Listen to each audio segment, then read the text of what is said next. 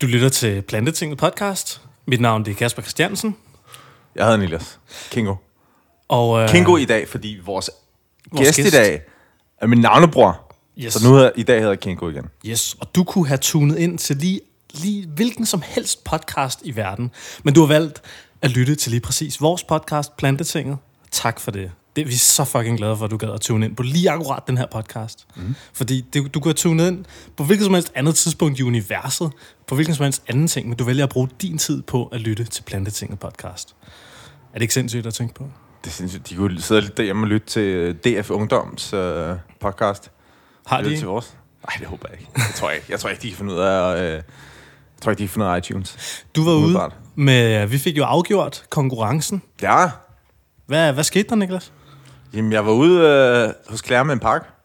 Så hun tak. Så det var så lidt. Han god aften. Og så var hun glad. Og kan du nu afsløre, hvad der var i den der poster? Åh, det, ja, det kan jeg jo. Åh, det var lidt højt. Øh, der var... Øh, åh, nu skal jeg tænke. Der var alle mulige nice stivelse. Der var noget økologisk grovpasta, og der var øh, nogle køderstatnings øh, ting. Så Mhm. nogle, øh, og så var der var nogle forskellige slags ris. Og ej, jeg kan faktisk ikke huske det. Men det det var også rimelig stor. Altså, Plantemælk. nej, det var der ikke i. Okay. Det var der ikke. i. Der var ikke, der var ikke noget, der kunne... Det var alle sammen ting, der kunne sådan holde sig. Okay. Det var sådan de ting, jeg havde overvejet, men, men altså, når det alligevel skulle afleveres på cykel, så kunne jeg egentlig godt have puttet noget. Men jeg fik i hvert fald fyldt en rimelig stor kasse op, så Nice. det var Så øh, vi håber, du bliver glad for mm-hmm. posen, pakken, Claire. Og øh, hvis I sidder derude og stadig gerne vil lave shoutouts til Plantetinget på de sociale medier, så bliv endelig ved. Ja, Øh, vi har faktisk øh, måske snart en, endnu en konkurrence up and coming, men det ja, har vi nok klar til jer næste afsnit. ja.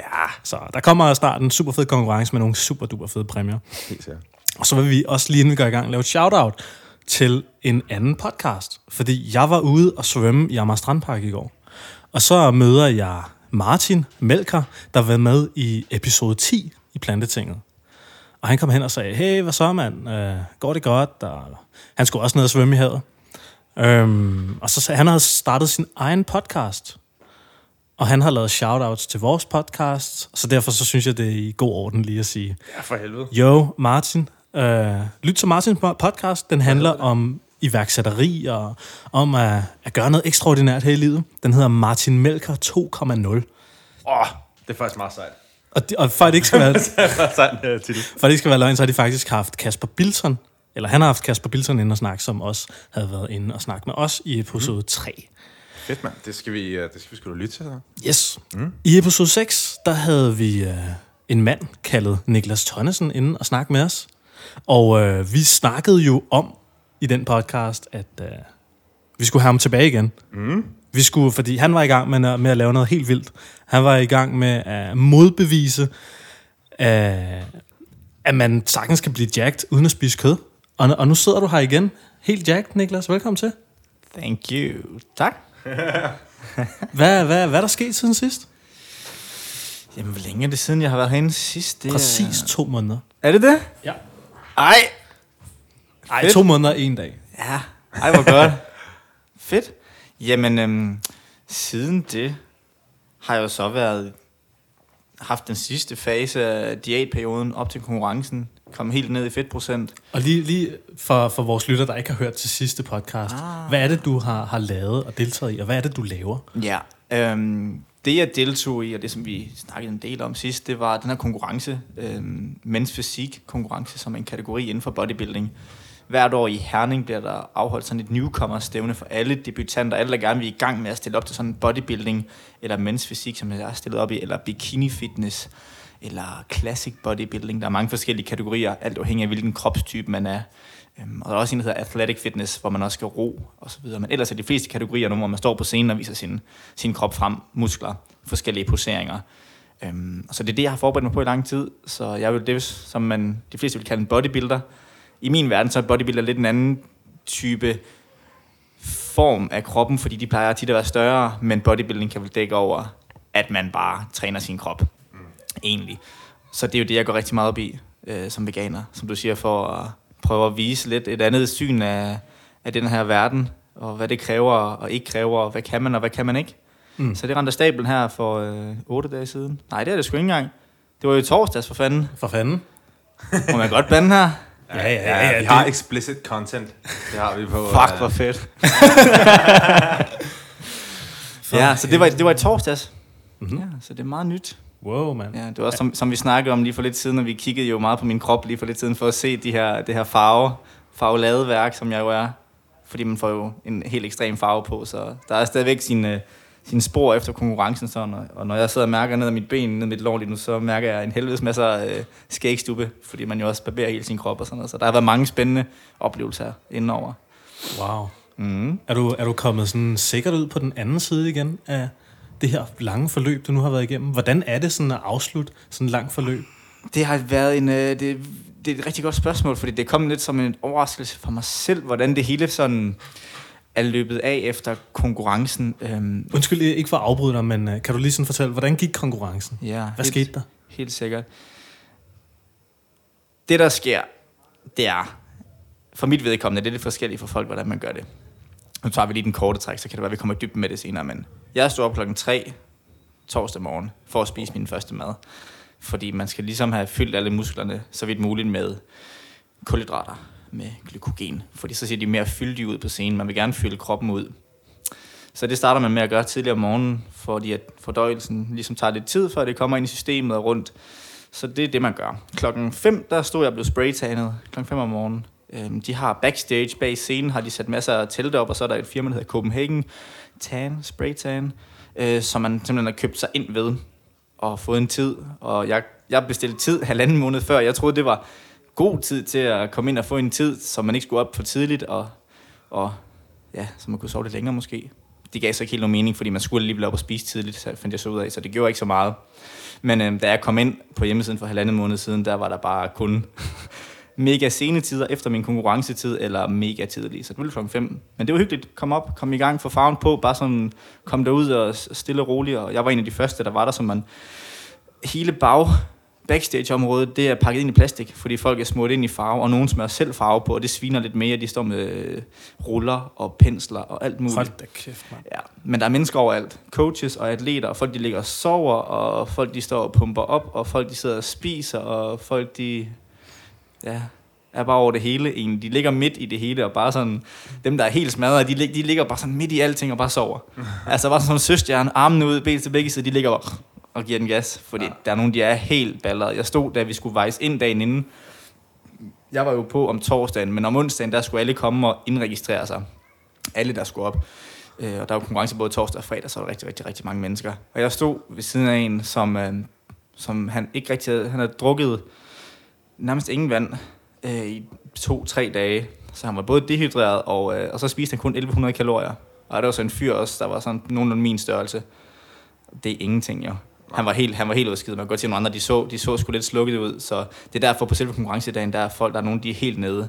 Mm. Så det kommer meget an på, hvordan man har struktureret sin diæt op til. Og der har jeg så haft en meget positiv periode, øh, fordi at jeg har spist så meget, som jeg har. Så jeg har ikke rigtig været helt skide på noget tidspunkt, heldigvis. Mm. Men jeg fik min farve klokken 5, og så derefter så øh, startede konkurrencen klokken 8, og i mellemliggende tid, der har jeg bare sådan gået lidt rundt og sagt hej til de familie og venner, der var dukket op, og spist noget mere mad, og slappet lidt af og siddet og læst. Øhm, og bare sådan tunede mig lidt ind på det hele, selvom det var første gang. Men der var en fed energi, altså folk var på, man kan godt mærke, der var sådan en særlig spænding, sådan en særlig ele- ele- elektricitet deromme, fordi at folk ligesom skulle op og præstere. Og så klokken 10, tror jeg det var, cirka, så gik vi på scenen ind, og stod foran alle menneskerne, alle dommerne i scenelysets skarpe skær, og øh, få instruktioner, hvad man skal, og hvad man ikke må, og så videre. Rykke rundt og bytte plads, og lave den her posering, og holde den lidt mere, og vend, drej rundt, gør det samme igen. Hvordan synes du, det gik? Øhm, det gik. Jeg synes, det var en fed oplevelse på scenen. Mm. Altså, jeg kan godt være ret hurtig og hård til at dømme mig selv. Jeg vil gerne være bedre, end hvad man er. Man vil altid gerne præstere bedre. Mm. Øh, når jeg ser billederne bag, så ser jeg med det samme mange ting, jeg gerne ville have gjort anderledes. Mm. Men for mig var det lige så vigtigt, at selve oplevelsen, da jeg var der, var fed. Mm. Og vi stod også backstage lige inden man skal ind, der bliver man sådan legnet op. Man skal som stå i en rækkefølge, og der stod vi og hypede hinanden op og ønskede hinanden held og lykke og komme ind og give den gas og alt det der. Så der var en fed stemning, når man kom ind. Og det var meget vigtigt for oplevelsen, at man ikke står ved at dø af nervøsitet eller dårlige nerver, så det var gode nerver. Men øhm, der er der mange ting, jeg gerne ville have gjort anderledes. Øh, jeg stod og rystede rigtig meget, fordi man står og spænder til, øh, fordi man gerne vil få dem til at fremtræde, altså musklerne til at få dem til at fremtræde bedst, bedst muligt. Men øhm, det gør så også, at man kan stå og ryste lidt, og det, det vil de helst ikke så gerne have. Okay. Så der står man sådan lidt, åh, shit, man prøver at finde balance med, at man både holder spænding, for man skal holde det i lang tid, Mm. og man skal træne det meget mere, end man tror. Og man bliver er mega øh, hårdt, ja. Præcis, bare spænde stort set i alt, ikke? Ja. Det er stadig bare stå og holde den og holde den, holde den og smile ja. og se ubesværet ud. Det er jo en stor ting ved vores også. Bodybuilderne, de må gerne stå og lave sådan lidt ansigtstræk og se sådan lidt, øh, vi, øh, vi, vi presser hårdt til, og vi ser ro ud, og vi er seje og sådan noget. Vi også mens fysik, og pigerne også, der er det helt anderledes. Vi skal se Mm. ubesværet ud. Vi skal lige en væg stå og spænder, selvom de fleste står og spænder rigtig, rigtig hårdt. Okay. Ja, så det var, um, det var pisse svært, egentlig. Så respekt til alle dem, der kan bare stå der og ligne, det er bare, man står derhjemme og, og hygger sig foran spejlet, fordi at man skal bare stå der så længe. Ikke? Også fordi man, står, man kommer ind først på en linje, står foran alle dommerne. Alt afhængig af, hvor mange man er, så trækker de så en mindre gruppe frem, og nogen tilbage ud til siden af scenen. Men selvom du står ude af siden af scenen, der skal du stadigvæk stå og spænde. Mm. De kigger hele tiden på dig. Ja. Altså, du er fra den tid, fra, det, fra da du går ind på scenen, og da du går ud, der er du på hele tiden. Du kan ikke stå og slappe af på noget tidspunkt. Og så står man derude, og så bliver man kaldt op først på scenen, og så skal man stå der og køre nogle runder, rundt, og så bliver man ja, smidt ud bagefter. Så øhm, det var pisse svært, men en super fed oplevelse, og ret hurtigt overstået. Ja, så når man har været inde og kommet ud igen, så går der øh, noget stykke, et stykke tid, cirka 20 minutter. Så sætter de resultaterne op, hvem der går videre. Der, er- vi var 10 i min gruppe, der er 6, der går videre til finalen. Og jeg kom desværre ikke videre den her gang. Mm. Øh, Men det er der, det sjove er med, Mm. at du spørger mig så, hvordan synes du, det gik? Ja. Fordi at, selvfølgelig når man gør sig klar til sådan noget her, Hvor lang tid har du brugt jamen det har jeg så brugt, på forberedelse? altså, hvor det er sådan helt bevidst og siger, nu gør jeg det 100%, og hvor man ligesom sætter sig ind på det.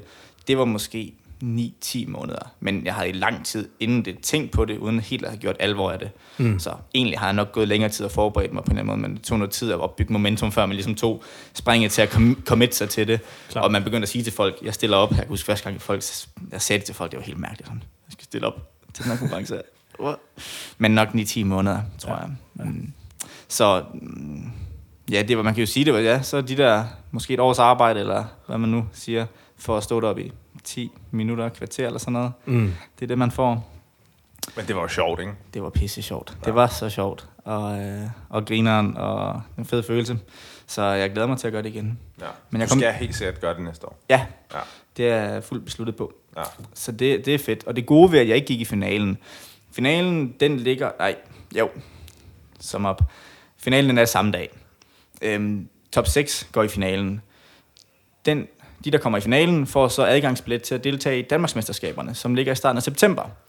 Og der er så lige sådan cirka en fire måneder til jo. Og i den periode, der kan man ikke rigtig nå rigtig at bygge muskler op, fordi det er en meget kort periode. De fleste går ind på deres, går ind på deres diætperiode måske en 12 uger før, altså tre måneder før konkurrencen. Så han havde måske lige et par uger, hvor man måske kunne bygge noget mere muskelmasse, men derefter så ville det måske bare mest alt være at vedligeholde det, man havde for at tabe sig igen. Mhm. Og kan man sige, årsagen til, at jeg ikke kom i finalen, og det var jo så primært, at, at man ikke var muskuløs nok, altså man ikke havde store nok muskler, i hvert fald i forhold til de andre, lige i min klasse.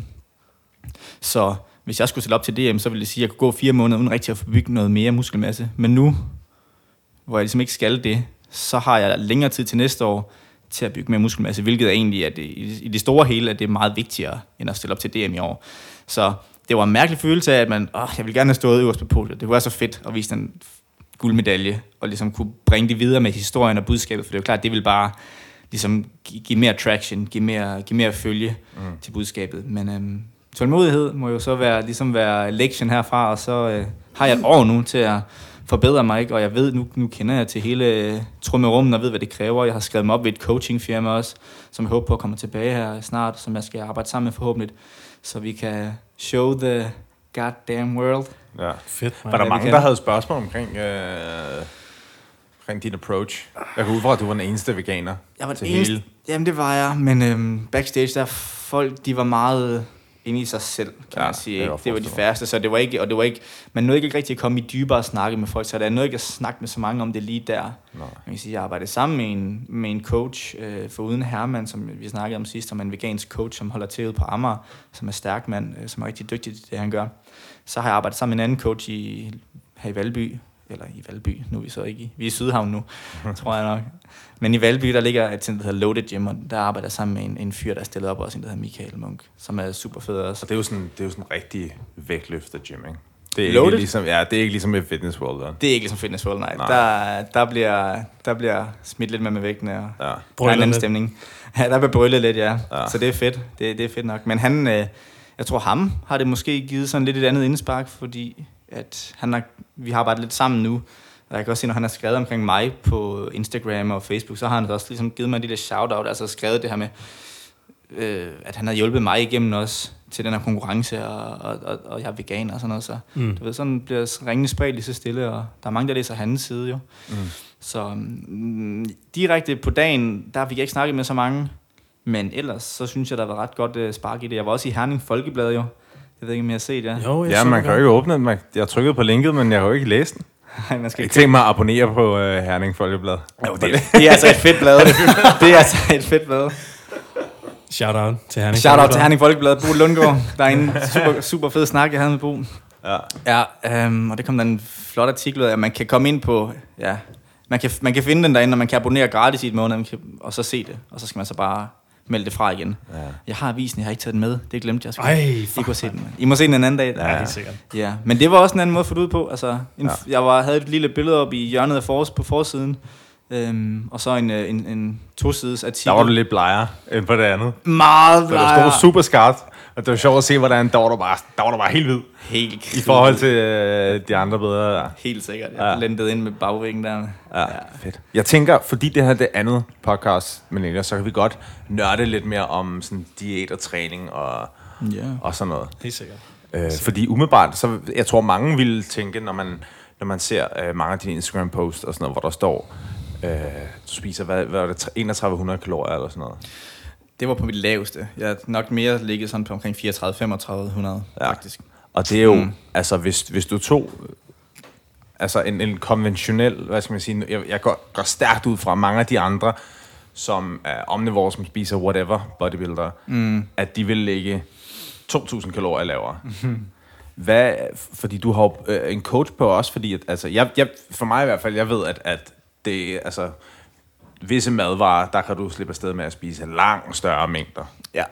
Øh, hvad, hvad har din... Fordi altså, din, din BMR, vil, din basal metabolic rate, vil jo være hvad? Sådan noget 1500 eller sådan noget. Eller mere faktisk, tror jeg. Vil det det? Ja, det tror jeg sgu. For, øh, ja, men altså, det er i hvert fald meget, meget højere kaloriemæssigt, end hvad mange andre mm. øh, konkurrerende, de vil bruge. Mm. Og er det, er det noget, du er kommet frem til sådan bare ved at teste selv på din egen krop, eller, øh, eller er det noget, din, din coach har, har givet dig?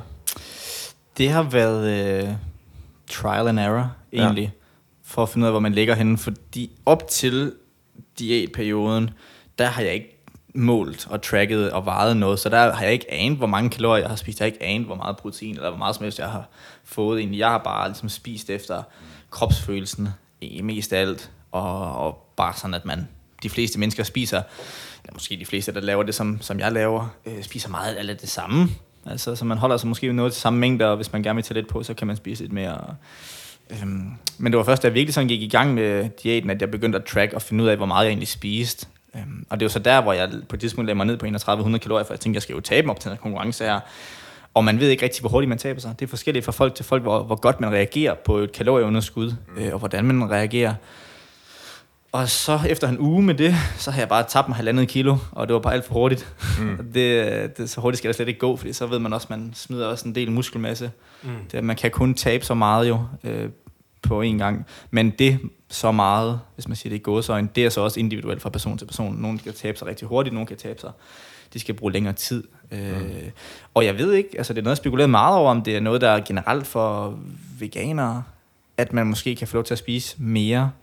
Øhm, det tror jeg. Og det er ikke noget, jeg har sådan kunne... Jeg har ikke let efter nogen videnskabelige studier på det, men jeg synes, der tegner sig lidt et billede. Nu følger jeg ligesom folk rundt omkring, at, at de har det rigtig, rigtig godt primært, og jeg har set flere, der har skiftet kost over. Jeg tror også, jeg nævnte det sidste gang. Ham med den tyske bodybuilder Misha, som også blev veganer, efter han havde kørt en konkurrencediæt vegansk, hvor han bare, det, var, det har aldrig gået bedre. Mm. Altså han har aldrig, øh, han havde det super godt, og han tabte sig, som han skulle, og der var intet der. Lidt af det, som jeg også oplevede. Altså, mm. de eneste gange, hvor det fuckede op for mig, det var fordi, jeg lagde mig for lavt 3100 kalorier. Den uge, der havde jeg stramt også. Øhm, eller jeg har sovet elendigt.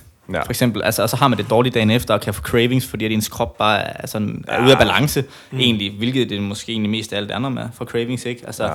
der er rigtig mange, de spiser jo mere end rigeligt, men får masser af cravings alligevel. Ja. Så man er ligesom ude af balance på en eller anden måde, Ja. ja. energimæssigt eller ernæringsmæssigt. For det, det, det er sjovt, fordi det er netop mit indtryk, at det her, altså, din diæt, det lyder slet ikke som om, det har været svært.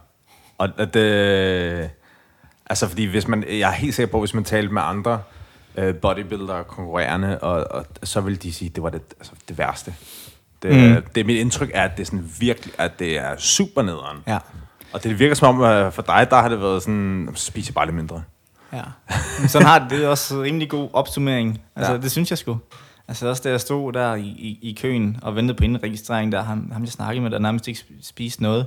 Fyr, der spiste 1100 kalorier. Mm. Og det var øh, no carb, low carb, du ved, meget protein. Der sagde til ham, altså efter et stykke tid, for han havde det virkelig så dårligt, at, at han blev bare irriteret over alting. Men efter mm. vi ligesom er kommet ind på livet hinanden og snakket lidt, så, så, fordi jeg vil også gerne fortælle ham om min side af historien, ikke? Så sådan, jeg gør, jeg gør det sgu helt omvendt af dig, Marker. Altså, jeg spiser primært kulhydrater. Mm. Øhm, jeg spiser faktisk sådan cirka 3400. Mm. Det vil så sige, øh, faktisk mere end tre gange så meget som ham. Mm. Og vi lå på samme fedtprocent. Ja. Han havde det elendigt, var ved at besvime. Han skulle ud på toilettet flere gange for at drikke vand, selvom han ikke... Han måtte godt drikke lidt vand, men han skulle holde det igen med det, ikke? Og jeg Ja. ja. gik bare rundt og egentlig havde det, som jeg normalt har det. Ja. Øhm, så det var, det, var ret, det var ret crazy. Det, det er sindssygt interessant. Ja, men jeg synes, det har været fint nok.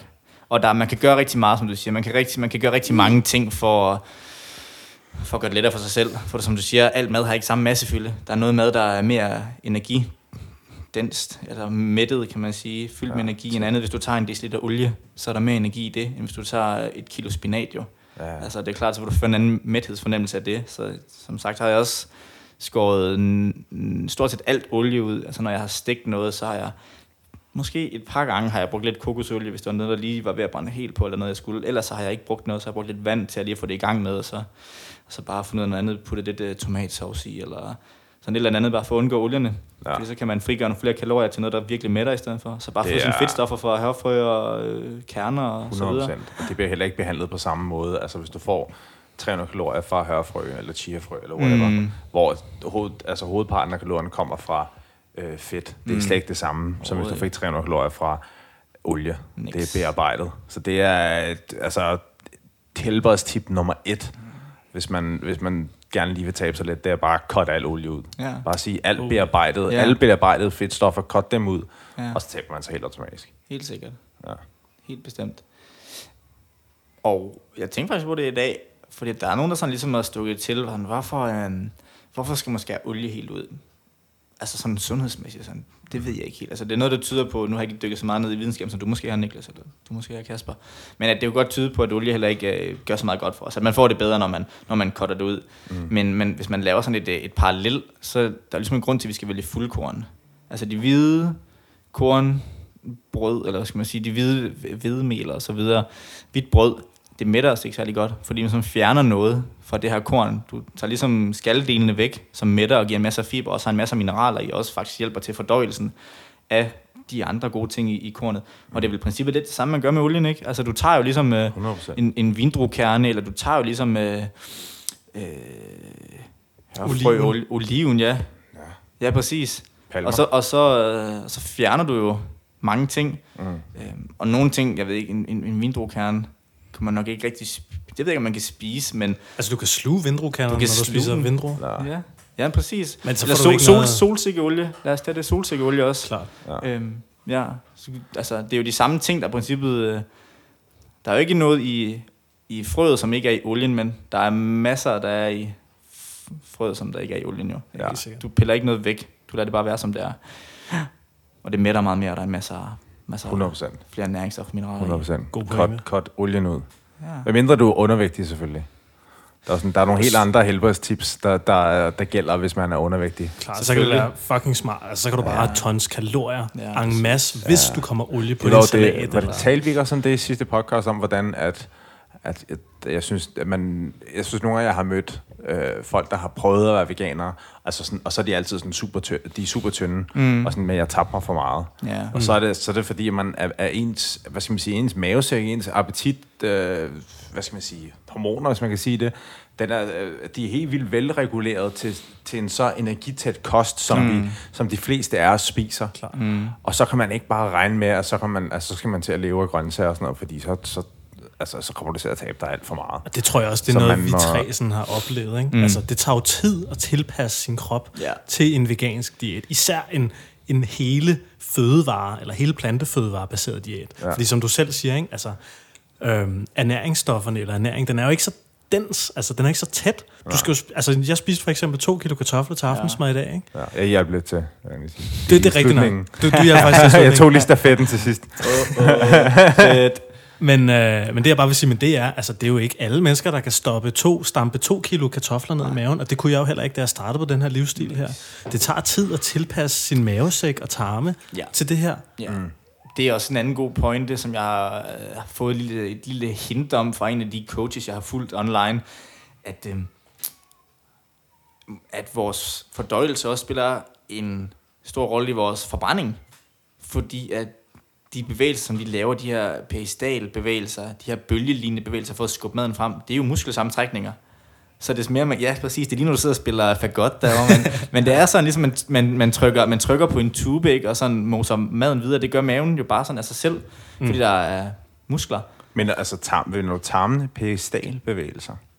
Ja, Det er, sådan, er, det, er det sådan nogle øh, bølge... det ligner sådan nogle bølgebevægelser, ja. Ja, og det, ja. det er tarmene, der bevæger det igennem. ja. Ja. Det er, mus- det er muskelsammentrækninger. Jeg så det faktisk på YouTube her for lidt siden, med sådan nogle... Øh, der var, nogen, der, havde, der var en eller anden fyr, der havde fået stukket et kamera op i tyktarmen. Og så kunne man simpelthen se de her bevægelser her, Ja. hvordan tarmen den arbejdede, og det ser, mm. det ser ganske fascinerende ud. Det er sindssygt. Det, det er ret Maskinen. trippet. Det er vanvittigt, hvad vi kan. Hvad den kan. Den krop. Ja, for der skal masser af fiber i, så det er noget at hive fat i. Præcis. Oh yes. Præcis. Ja. Meget. Shout out til Fiber. ja. og, og, og igen, altså, shout out til, som du sagde, Kasper, hele, hele planter, fordi Fuck, at ja. de har bare fiber. Altså, Ja. Og lige i forlængelse af det her, jeg vil gerne lige også... Jeg vil fortælle, jeg vil var du på, også shout out? Ja, jeg vil totalt gerne shout out til Fedt. noget, der hedder Bloom Festival, som jeg var på i går. Og det var en festival, der handler om natur og videnskab. Mm. Og jeg var til øh, to rigtig, rigtig spændende forelæsninger i går. Den første, den handlede om eksperimenter og eksperimentets rolle i samfundet og videnskabsteori. Den var lidt tør. Den var lidt tør. Stadig spændende, men lidt tør. Men den næste talk, som jeg gerne vil fortælle om her, den handlede om mikrobiotaen. Ja. Og, Den øh, snakker vi også om sidst. ja, ja, det er fucking spændende. Det er sindssygt spændende. Vi tager alt for meget om bag her. Ja. det var sådan, ham der, øh, det, så havde de så taget de to danske, du ved, frontiers i dansk mikrobiota-forskning ind. Ja. Og for dem, der ikke ved, hvad mikrobiota er, det er simpelthen bakteriesammensætningen, der ligger nede i din tarm. Og det er sådan, altså man har fundet ud af, altså det står for sindssygt meget mere, end hvad man sådan går og, Oh, yes. og lige tror. Ens humør, ens...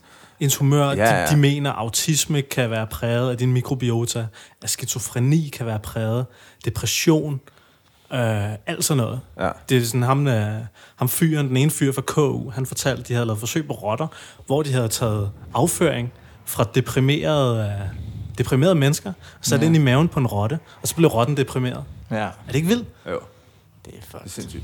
Det er totalt sindssygt. Og så fortalte han også sådan noget med, at øh, selvfølgelig, hvad er det, vi skal gøre, hvis vi gerne vil have en sund mikrobiota? Ja. Så sagde han, I skal spise et kilo grøntsager om dagen. Bum. Wow, det gør jeg. Det tror jeg, vi alle, alle os, der sidder her, gør, ikke? Somehow, Ja. ja. Han fik så ikke sagt, om det var rå eller, øh, hvad kan man sige, kogte, Nej. opvarmede Men det kan grøntsager. være, hvis man får et kilo, uanset hvad, så kan det være, at man rammer inden for, du ved, en, True. en anden grænse. Ikke? Det kan være, at der er noget, der vil være rå, og noget, der vil være tilberedt, men True. hvis man siger et kilo, så... Hvis du spiser et kilo, så rammer du også, altså den fik, det er måske, afhængig af hvilken grøntsag det er, så er det måske et sted mellem 50 og 100, ah, måske 40, mellem 40 og 80 gram øh, fiber. Mm. Og det er jo sådan det optimale. Ja. Gerne mere afhængig af, hvor stor du er. Klart. Men det der med at få 10-15 gram, det er slet ikke nok. Det er en god ting at tracke. Og så sagde bruger- professoren fra KU i øvrigt, og det, det er meget sjovt, fordi jeg sad og kiggede på ham, og det var sådan, han var en gammel mand, og han snakkede lidt, han, han var sådan lidt quirky type, han snakkede lidt sjovt, mm. sådan professoragtigt, ikke? Men selvom han var, jeg tror han var sådan plus 60, godt op i 60'erne, ikke? Hans hud, den var sådan helt perfekt. Den var sådan helt, du ved, altså den Wow. skinnede bare, og den lyste bare. Altså, og det har jeg aldrig set på sådan en gammel mand før. At han Han bare sådan dansker? havde helt perfekt ud. Han var dansker. Ja. Ikke, jeg tror, han havde taget godt med sol, men øh, han sagde også, at han har spist, han har spist sådan en bestemt grød. Sådan, han, han drikker sådan nogle uh, blended smoothies hver morgen, fortalte han. Ah. Sådan nogle grøntsagssmoothie har han drukket hver morgen de seneste 29 år. Ja. Simpelthen fordi det, sådan, det var det, forskningen viste. Ja. Det var ham, han, han dukkede op i en hel masse øh, folks øh, Facebook newsfeed for sådan et halvt, helt år siden måske. Mm. Øh, hvor det var sådan en, øh, jamen det var sådan en øh, smoothie ball af en art, hvor der var, Bare alt muligt grønkål. der var alle mulige, jeg kan huske, jeg læste artiklen, øh, men jeg kan, sgu ikke, jeg, kan bare, jeg kan huske, at, at jeg bare tænkte, de der ting, dem ved jeg, de er super dyre, det, det gider jeg ikke læse den artikel færdig. Ah. der var kun sådan nogle af tingene, som var sådan, okay, det kan man få her. her. Ja. Der, var sådan, der var nogle af tingene, der var sådan ret, øh, Det han hed, det var Oluf Borby Pedersen. okay, så må vi research. Ja, Kunne jeg svede det for mig ind til en taug?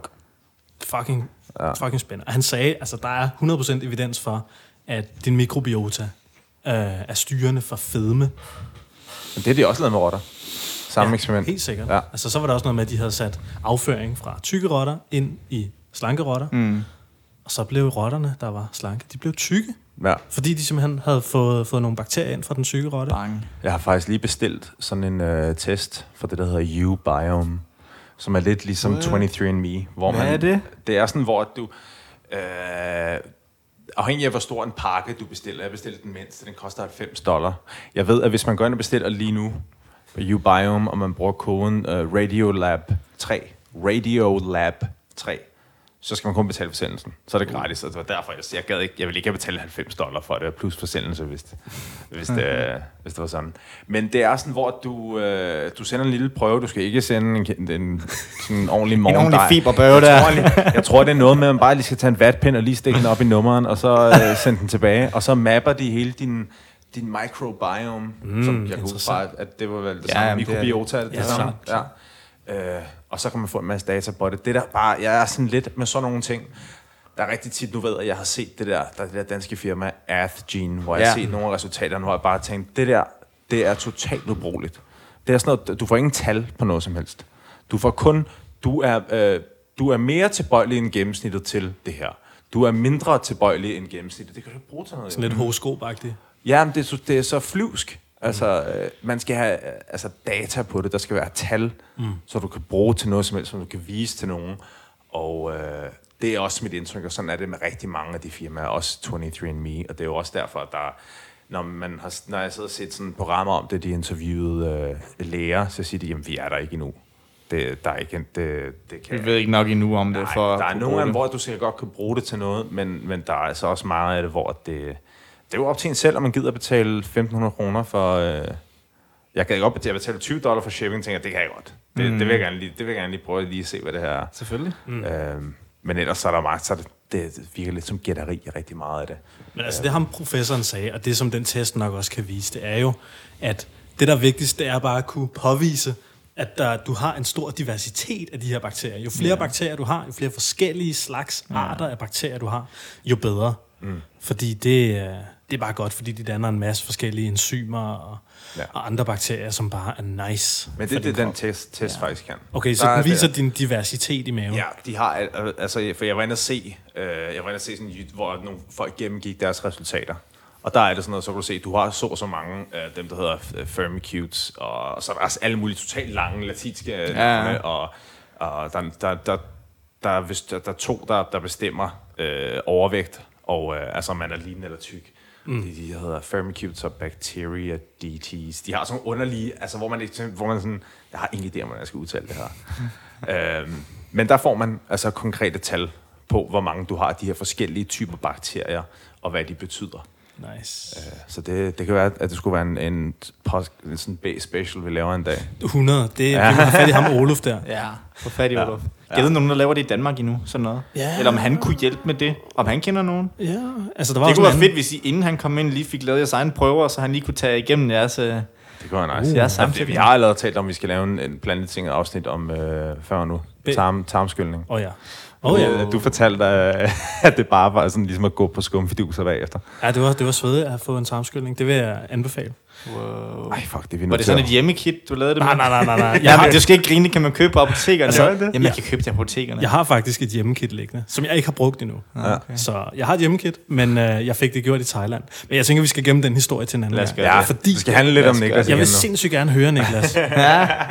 har du sådan... Øh, man snakker tit om, når man har gået og forberedt sig på noget hen over lang tid. Ja. Man virkelig har bygget op. Ikke? Nu har du nået klimaks og været til stævnet, du ved. Ikke? Det hele det kulminerede i det stævne i torsdags for et par dage siden. Øh, jeg kunne godt tænke mig sådan at vide, øh, altså, hvordan har du det nu? Føler du dig sådan tom indeni, eller føler du dig sådan... Hvordan er det at komme ud på den anden side? Det er, for mig er det fint. For mig har det været rigtig, rigtig fint. Der har ikke rigtig været det helt store. Altså, jeg ser det sgu lidt som et kontinuum. Øhm, bare mod sådan en helt generel øh, bevægelse. Altså, det... Øh, for mig der handler det om, om beskeden, om, om budskabet, ikke? Mm. Og så er der selvfølgelig de her forskellige øhm, peaks undervejs. Men efter peaket, så er der så bare endnu et nyt destination, man skal arbejde sig hen imod. Hvis man er i gang med at bestige øh, Mount Montauk eller et eller andet på cykel, ikke? Altså, Nu har du været i basecamp, ikke? Nu har du lavet din basecamp. Nu har du været til det første stævne. præcis. Det tager år at blive en god bodybuilder, gør det ikke? Jo. Altså, det kan tage mange år. Det er forskelligt, hvor god man er, og hvor, hvor meget man dedikerer sig til det, og hvor meget man træner. Jeg er i gang med at læse en rigtig, rigtig spændende bog, der hedder Guldminerne. Øhm, hemmeligheden bag verdens bedste sportsfolk. Jeg kan anbefale Den er meget let læselig. Mm. Det er en fyr, der er sjovt nok, jeg kommer fra Herning, har været øh, involveret med FC Midtjylland og deres talentakademi. Og som simpelthen har lavet sådan en bog, hvor han rejste rundt i hele verden og undersøgte jamaikanerne. Hvorfor lige pludselig er de blevet verdens bedste sprinter og taget øh, øh, sindssygt mange guld- og sølv- og bronzemedaljer hjem de sidste par år, sat verdensrekorder ud over en kant, selvom man kan løbe over hele verden. Det er ikke, altså ligesom skiløb, det er måske mere naturligt, at Danmark er altså gode til det, men i Sverige er de bedre til det, fordi de har bjergene. Men løb, det kan du dyrke over hele verden. Mm. Og han har været i Etiopien og Kenya og studeret nogle af de her langdistanceløbere. Han mm. har været i Rusland for at besøge øh, et særligt område, hvor de spiller tennis. Og det er ikke bare hele landet, det er et særligt område, typisk et lille geografisk område, hvor folk bare er rigtig dygtige. Sydkoreas øh, golfspillere på kvindernes side, hvor de lige pludselig sådan i, i løbet af en relativt kort tidsperiode, 10-15 år, går ind og bliver dominerende, og hvad det kræves. Og der er en af dem også, det er, hvad der kræves til at ligesom også blive en god atlet, det er også kunne sætte sig ud over sit lille mål. Hvis du, fordi hvis du kun sætter dig op på den præstation, du lige har foran dig nu, så har man tendens til at blive indesluttet om det, og blive bange, faktisk have frygt, for hvis man nu fejler det her, så bryder ens verden ned, for man sætter sig meget op på den her ene ting. Mm-hmm. Så selvfølgelig skal man være sulten efter at, at gøre så godt man kan, men man skal stadigvæk have, have overblikket til at kunne se det større perspektiv også. Man skal simpelthen kunne zoome ind og kunne zoome ud, tror jeg. Det er ligesom det, man skal kunne være god til. Klart. Og balancere mellem det. Og der synes jeg, jeg har været ret god til at kunne zoome ud også. Øhm, men altså, det, har været, det, var, det er jo sådan lidt en rollercoaster, når man lige er i det, fordi at sådan selve, selve dagen, der er, man, der, er der er man på. Altså, der arbejder kroppen på højtryk, og man er også lidt høj, når man kommer ned. Mm. Går man hen og kigger på sædlen, når man er kommet med. Jeg læste der sædlen igennem masser af gange, hvor det står på der seks navne. Jeg gik bare igennem igen. Er mit navn, der er mit navn, der er mit navn. Det her, det kan jeg gå lige tilbage igen. Kigger. Nej, det var, nej, det var der ikke. For man skulle sådan lige være sikker, ligesom man har været til eksamen. Ikke? Man er sådan lidt ved siden af sig selv. Mm-hmm. Øhm, man kan godt huske forkert nogle gange. Men øhm, i og med, at jeg ligesom har et, et, større mål med det, som ikke kun handler om én konkurrence, og ikke kun handler om konkurrencen, det handler jo egentlig om noget meget andet end det, så har det været bedre, tror jeg, at kunne komme ud af det. Så for mig, der var jeg sådan rimelig hurtig til at kigge ud i fremtiden allerede. Altså, da jeg vidste, at jeg ikke kom i finalen her, okay, der begyndte min hjerne allerede, okay, hvad så, hvad, hvad så er næste skridt? Hvad er næste skridt? Mm. Og allerede inden konkurrencen, der havde jeg skrevet mig op til det her coachingfirma også, for at kunne blive bedre ind i fremtiden. Mm. Fordi at jeg godt kunne se, at jeg mangler ligesom noget guidance og sådan noget. Og jeg føler, jeg har mentaliteten til at gøre det meget bedre. Jeg mangler ligesom bare det praktiske. Mm. Altså, også når jeg læser den bog, det er sgu sådan lidt øh, høj, højrød at sige, men når han beskriver nogle af de ting, der er mange ting, jeg sagtens skal spejle mig selv i, hvad, hvad, hvad det kræver at blive rigtig, rigtig god. Men det vigtigste, det kræver bare timer. Klart. Det er den største, altså bundlinjen, det er træningstimer. Og det er derfor, man ser de her børn, de her 16-årige gymnaster i OL, der bare kan de vildeste ting. Det er fordi, de starter som fireårige jo. Altså, og inden de når bliver 10 år, så er de nok trænet mere, end de fleste andre kommer til hele deres liv. Mm. Så de får lavet en sindssygt meget indlæring og ekspertise Klart. tidligt i deres liv. Det er derfor, man piker så tidligt. Mm. Den går også meget snakke omkring at talent. Altså, hvad betyder talent og så videre. Og der er det, synes jeg, det er den gode, øh, den gode nyhed til folk, at øh, hårdt arbejde og, og kvalif- øh, arbejde med høj kvalitet betyder sygt meget. Mm. Så det bliver mit fokus fremadrettet. Nu har jeg kommet ud, har det rigtig, rigtig fint. Øh, heldigvis med kroppen også, har ikke haft nogle skavanker der, har ikke været langt nede, så jeg, jeg føler egentlig, at jeg bare ruller videre nu, lige så stille. Det, jeg kan gøre smart, det er ikke at spise for meget.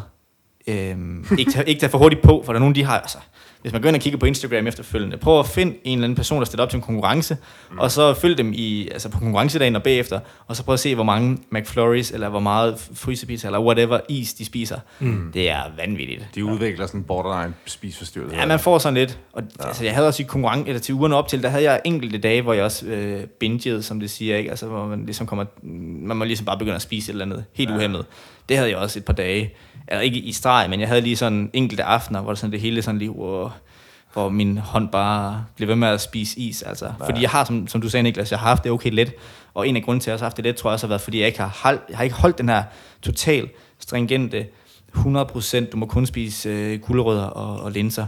Mm. Jeg har også øh, haft i min kost, at jeg godt må spise chokolade, og jeg godt må spise is en gang imellem, mm. fordi jeg har målt det hele. Så jeg ved lige, hvor meget jeg får på dagen, så det passer meget fint. Så det holder ligesom alle de her psykologiske øh, spændetrøjer for døren, at man ligesom har lidt mere frihed til det.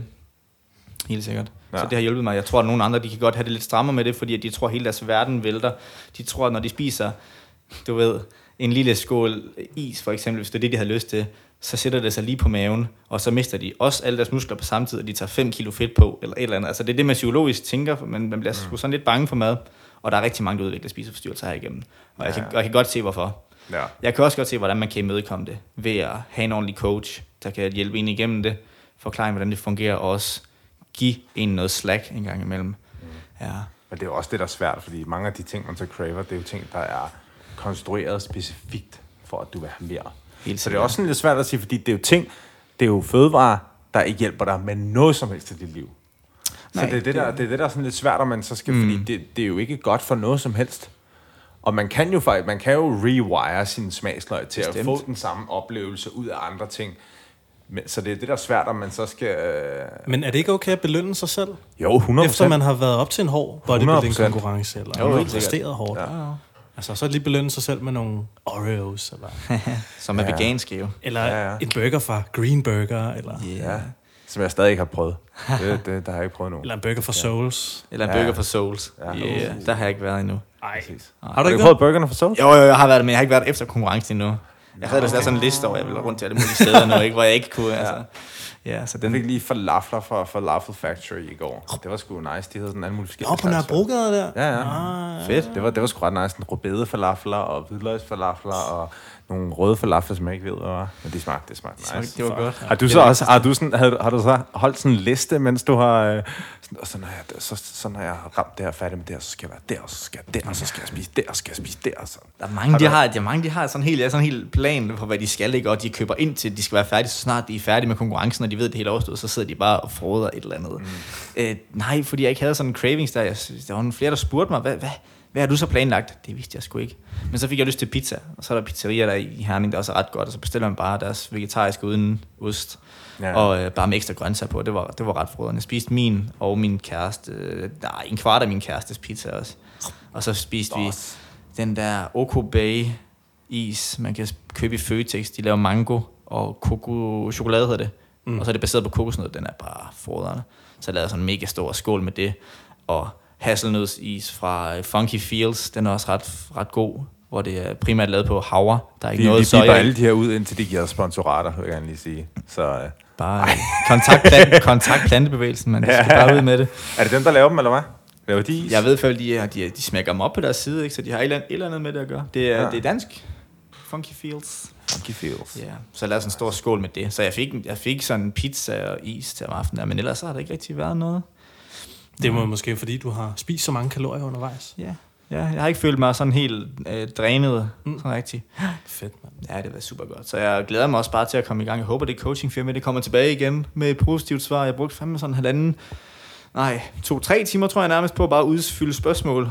Hvad, hvad, hvad betyder det helt? Altså, øh, kan- altså, at du bliver en klient hos dem? Eller? Ja. Præcis, at jeg kommer ind som klient og, Så eller, eller skal atlet. ansøge om at betale penge til dem. Ja, altså de skal, de, skal, de, skal, de skal i hvert fald have basisoplysninger. Ja. Ja, men for, først så skal man læse nogle dokumenter igen for at se, om er du indforstået med det, det kræver. Mm. Altså, øh, så du ligesom ved lidt om processen, og hvad det er, du går ind til nu. Og hvis man siger ja til det, og øh, de synes umiddelbart, at man lyder fint nok, så, øh, så får man sådan en lang spørgsmålsark ind, hvor man skal udfylde alt muligt omkring træningshistorik, øh, hvad du spiser, træningserfaring, alt muligt kommer omkring, alverdens ting. Og det tog virkelig sådan to-tre timer, tror jeg. Wow. Ja. Shit. Men det er også fordi, at hvis du skal sidde på den anden side af jorden og guide en, du ikke kommer til at møde, vi skal have, man skal have Skype-møder også, og sådan noget, man, de har, årsagen til, at jeg så kigget og valgt dem, det er fordi, at jeg har fulgt dem fra sidelinjen, og jeg kan se, at de, de, er, de er on point med deres ting. Altså, de er, de er dygtige trænere, de er selv alle sammen tidligere eller aktive bodybuilder, eller noget inden for sporten her, vægtløfter også, er der også nogle af. De er fem personer, seks personer, øhm, og de snakker meget sammen, de deler hinandens erfaringer, deler øh, meget inden for videnskaben, og har meget praktisk erfaring overordnet sammen, og at de har meget deres klienter i, i fokus. Mange de gør det helt omvendt, de har sgu meget sig selv i fokus, og så får deres klienter, de får et eller andet standardprogram, ikke? man skriver sig op et eller andet sted, så får man bare et eller andet program, og en eller anden kostplan, som sikkert bliver sendt ud til tusinder, og så bliver man lidt efterladt med det, mm. øh, hvilket jeg har prøvet lidt. Men dem her, de, øh, de har sådan også en plan om, at der er ligesom ugenlige check-ins og alt de her ting. Så Ikke? det er legit. Det er lidt- fordi det er Det, det legit. ser man jo så meget. Altså, at yeah. der, alle mulige dudes, der laver alle mulige uh, fitness coaching, og, og så... Uh, nu har jeg øh, hvad, er det, Vegan Gains på YouTube, og han bare river dem alle sammen med et nyt numsåle. altså, hvor han, hvor han prøver, at han sådan, nogle af dem går og køber deres produkter, Ja. bare for at vise dem i videoerne, Ja. og hvordan det bare er skrald. Det er bare, altså, det, det er bare standard, det, det hele. Ikke? De sætter en pdf sammen, hvor der bare står det mest arbitrære ligegyldige. Mange af dem, der er nogle af dem, at at de er super kendte, hvor der bare var sådan en, en sæt kostplan for alle mennesker. Ja. Sådan et sæt antal kalorier, der bare var sådan, det, det er, hvad du får for, øh, for 300 kroner. ja, wow. Det er jo helt absurd. Der er så mange 20 derude. præcis. ja. præcis. Så det er derfor, det er ret betryggende, at de spørger en om så meget. Ja, ja det Fordi betyder, at, at, de, de går op i det. Helt sikkert. Er det så et vegansk... Øh, Nej, men jeg tror, en af dem, han har været, i hvert fald i perioder, ja, øhm, så vidt jeg kan forstå. ja. Men øhm, jeg ved, at de har arbejdet med folk før, er jeg ret sikker på. Om Ja. igen, så tror jeg, det er nok dem, vi skulle finde ud af. Det skulle være noget problem. Ja. Også fordi, at de ikke er, altså de er jo viden- videnskabeligt baseret, så Ja. de kender os, de ved også godt, at man kan få protein mange andre steder fra, og de, Ja, ja. de ved også godt, ligesom, lige så vel som de ved, at der ikke er noget, der hedder et magisk fødevare, altså, så ved de også godt, at der er mange, muler, mange måder at gøre det på. ja. Ja, så, øhm, så det, det håber jeg bare, der kommer til at ske, så øh, Fedt. det kan, det kan blive endnu federe. Helt sikkert. Ja. Svedigt, mand. Ja. Jeg kunne godt tænke mig at høre lidt... Øh, du, du er med den der earthly ting der, Ja, sammen med Kasper yeah. Biltong. og øh, jeg grund til, at vi griner, det er fordi, at... Øh, prøv lige at fortælle om det der. Det vil jeg fortalte, uh, fortalte uh, Kasper her i studiet, at uh, jeg synes, det var meget sjovt, at han havde Bilton til efternavn, fordi Bill, Biltong med G, Ja. det er sydafrikansk øh, beef jerky. og det er sådan en delikatesse, som er sindssygt kendt. Du kan godt købe det i, i Danmark. Ja. Og det er sådan en bedre version af beef jerky, så det var meget sjovt, den hedder næsten det samme som Biltong. Hold kæft, Det synes jeg var meget Men øh, I laver jo nogle udendørs træninger Yeah. nede i Mimersparken. Kan du lige prøve at fortælle os lidt om, om det? Ja, yeah. altså det er mig og Kasper har kendt hinanden i nogle år nu. Inden jeg flyttede til København, der blev jeg jo Herning, inden jeg overhovedet var gået i gang med konkurrenceforberedelser, øh, inden jeg vidste, hvad jeg ville egentlig. Og der sad jeg lidt og skulle finde ud af, hvad, hvad fanden gør jeg, om man sad i Herning og manglede måske lidt fællesskaber, og gerne ville bruge sine evner til noget, eller bruge sin tid på noget, man synes, der gav, sig, gav noget fornuftigt tilbage til sig selv og til dem omkring sig. Og så faldt jeg over Earth Lead og skrev til Kasper. Og så tog vi et Skype-møde, mens jeg boede i Herning, og der snakkede vi en masse af ting igennem.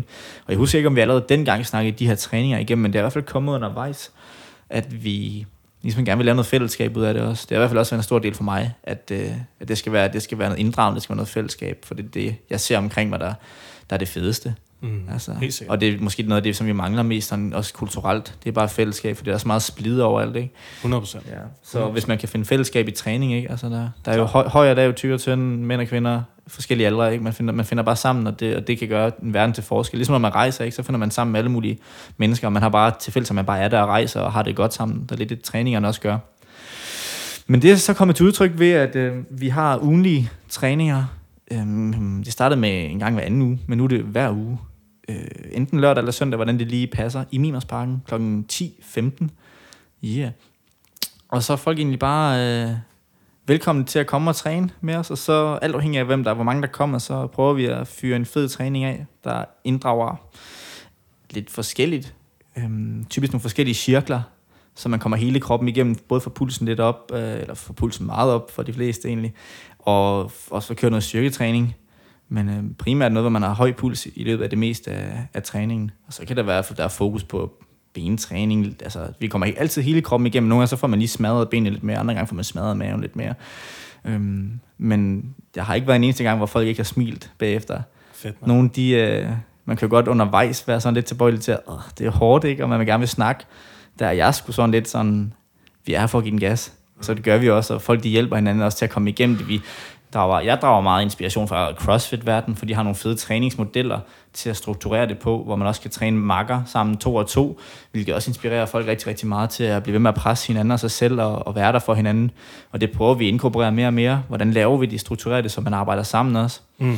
Ja, og så forhåbentlig så er der godt vejr altid, fordi så er det fedt. Men det, det er bare vokset. Altså vi startede første dag, det var en regnfuld og, og meget kold dag, og vi løb mest af alt bare, og så lavede vi sådan nogle burpees til sidst. Og vi var mig og Kasper og hans forældre, og to mere, tror jeg.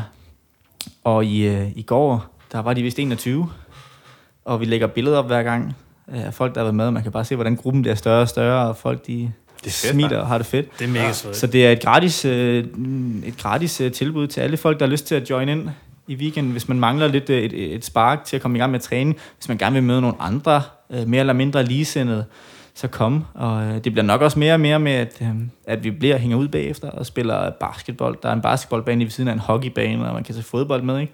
Så det er sgu bare sådan et, et samlingspunkt, hvor man både træner og får det aspekt med sin, sit, sit liv, og så også det sociale med. Helt sikkert, mand. Mm. Mig og Niklas har også snakket om, måske uh, plantetinget lige skulle rulle forbi og lige uh, flexe Ja, skulle man ikke? guns. Fuck yeah. Det skal være så velkomne. Det skal vi. Ja. Det bliver vi sgu lige nødt til. Ja. Men lige sige jo til... Uh, Kom. Den, nej, det skal man ikke tale om.